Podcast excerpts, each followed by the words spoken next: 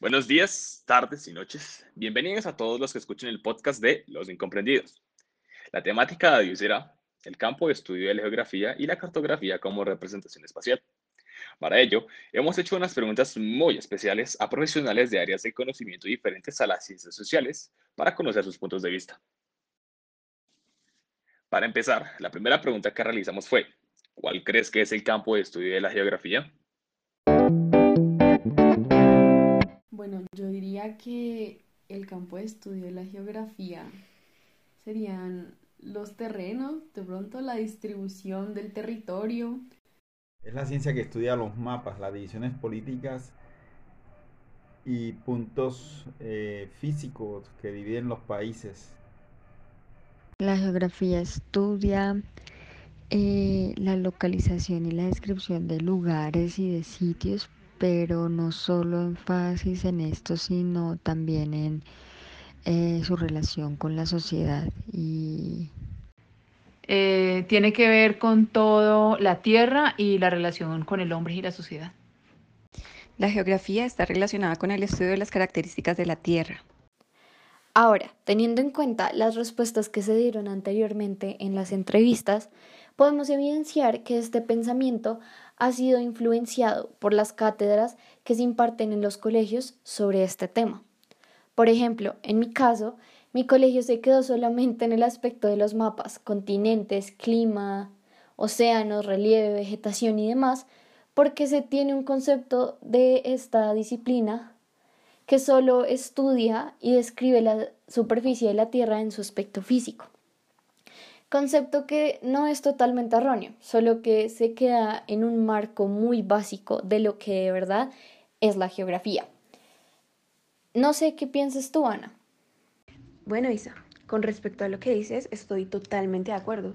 Siento que el concepto de geografía es muy básico y es aquí donde nos podemos dar cuenta que lo que postula Antonio Flores en su libro de la geografía física es muy válido que no es un estudio solo de la naturaleza, sino que también de las organizaciones espaciales resultantes de las relaciones de la sociedad y la naturaleza, que claro, se ve muy apoyado con lo que postula el autor Shivlin, que la relación del hombre y la naturaleza es el objeto de estudio de la geografía y que tras del hecho es una ciencia social.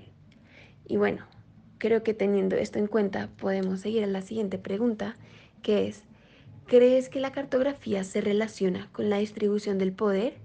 Sí, no, ¿y por qué? No, tengo entendido que la cartografía eh, está demarcando los límites de, de las zonas territoriales. No creo que se relacione directamente con el poder, solo es la representación gráfica a través de mapas del terreno. Teniendo en cuenta lo que pudimos escuchar en las entrevistas, es súper importante que tengamos en cuenta un concepto que aparecía en una de las lecturas de apoyo que tuvimos, y es básicamente em, cómo se menciona el desarrollo de las civilizaciones y de los pueblos en torno al espacio geográfico en el cual habitan. Entonces esa teoría habla de la manera en cómo, dependiendo del espacio geográfico en donde se encuentra el pueblo, va a haber un desarrollo más viable o inviable, o va a ser más fértil aquel espacio para el crecimiento de una población. De una u otra manera, em, también podemos involucrar eh, un poco las teorías de las relaciones internacionales que nos hablan un poco de, em, de, los, de qué es el Estado y tenemos claro que el Estado es, em, está conformado por territorio y el territorio le da la legitimidad al mismo, por lo tanto es un factor súper importante. Em, no sé, ¿tú qué opinas, Valeria? Sí, Alejandro, concuerdo totalmente contigo. Y pienso que si nos vamos como una visión un poco más histórica, podemos ver que, por ejemplo, el mapa mercatoriano tuvo una gran influencia al momento de moldear todos estos imaginarios colectivos. Mm, no sé, para ilustrar mejor podríamos referirnos al mapa logotipo, el cual como era reconocido al instante, pues penetró profundamente en este tema de la imaginación popular. Básicamente el mapa llegó a ser un instrumento real para concentrar las proyecciones sobre la Tierra y también pues sirvió en todo este tema de las operaciones militares. Para concluir puedo decir que el mapa básicamente era la representación del poder que predominaba en ese momento. Dejando esto claro, pienso que podemos seguir con la siguiente pregunta, la cual es ¿qué opina sobre la siguiente frase? La naturaleza tropical no podrá ser conquistada y dominada excepto por hombres civilizados, armados con toda la fuerza de la disciplina, inteligencia y experiencia industrial. Siento que estoy en desacuerdo con la frase porque no encuentro la relación de por qué las personas con ciertas características deberían o no dominar ciertos territorios. Pues, mm, en mi pues para mí mi concepto, em, como que no debería estar determinado por nada tan específico. Considero que es una frase que muestra la visión de los colonizadores de nuestro territorio. Sí, porque para lograr la conquista de la naturaleza es necesaria la presencia de inteligencia, disciplina y sobre todo civilización.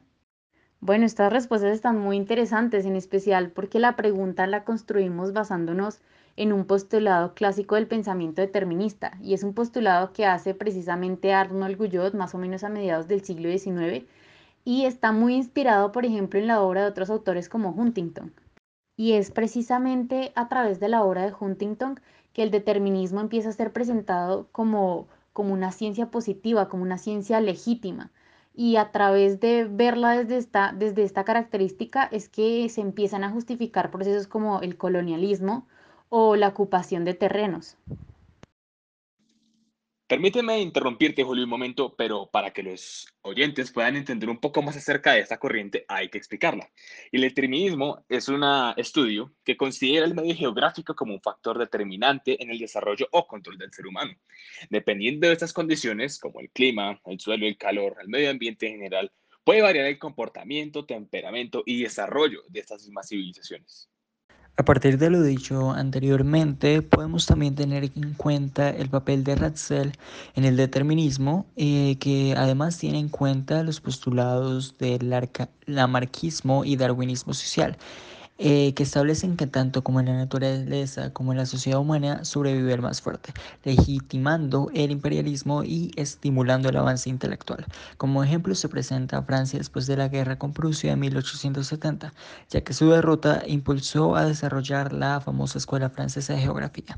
También podemos tener en cuenta a los nazis. Los nazis tuvieron en cuenta los postulados de Ratzel para eh, generar el concepto llamado Lebensraum, en el cual eh, justificaban eh, su política de discriminación y expansionista teniendo en cuenta lo que postula Ratzel. Bueno, y para concluir, podemos ver que realmente hay un desconocimiento general acerca de los términos y definiciones relacionados con la geografía y la cartografía, Deberíamos apoyar más a fondo la verdadera visión de estos temas que no se limitan únicamente al estudio de los mapas y sus capitales, sino que realmente pueden darnos una visión más amplia del mundo en el que vivimos e incluso puede llegar a explicar el porqué de algunos fenómenos sociales, culturales alrededor del globo. Es nuestro compromiso como estudiantes y maestros fomentar este nuevo conocimiento para así podernos dar cuenta de nuestro territorio y cómo este mismo puede ser aprovechado de mejor manera. Lamentablemente ya se nos acabó el tiempo, pero espero que hayan disfrutado un montón esta sesión y nos vemos en el próximo episodio de Los Incomprendidos.